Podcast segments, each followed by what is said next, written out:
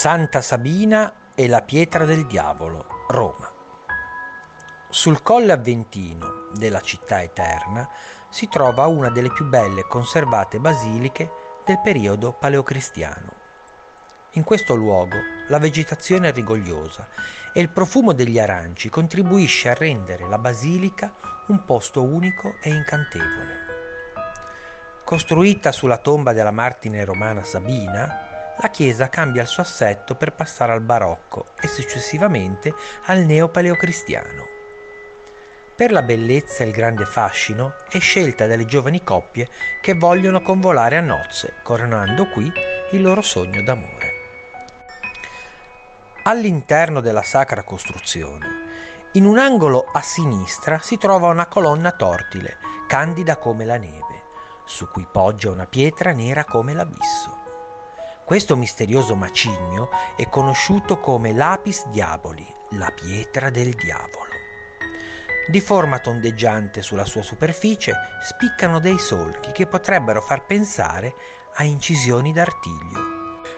Una leggenda del 1220 racconta che San Domenico, che a quel tempo soggiornava nella basilica dopo averla ricevuta in affidamento l'anno prima da Papa Onorio III, si confrontò molte volte con il maligno, che inutilmente cercava di indurlo in tentazione.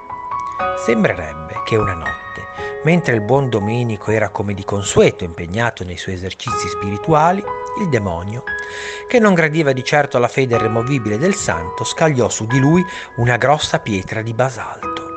Fortunatamente per San Domenico il colpo non andò a segno e il maligno si allontanò con la coda fra le gambe.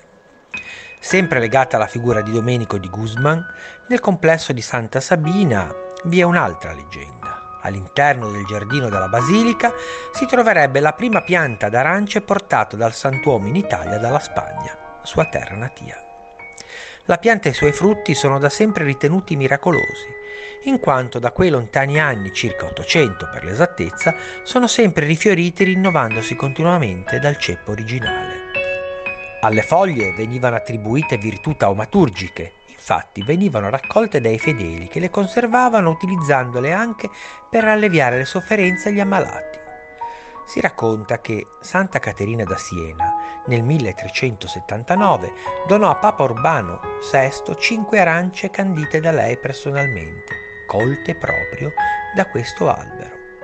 Sembrerebbe che la santa con questo gesto avesse voluto dimostrare al santo pontefice che anche un frutto aspro come l'arancia poteva donare dolcezza, una chiara metafora riferita al Papa, che non era certo noto per il suo buon carattere.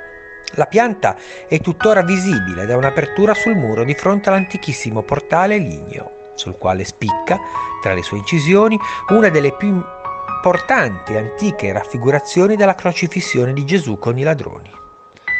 E il maligno che fine fece? Si dice che di tanto in tanto ricompaia per indurre in tentazione qualche sprovveduto, ma con scarsi risultati.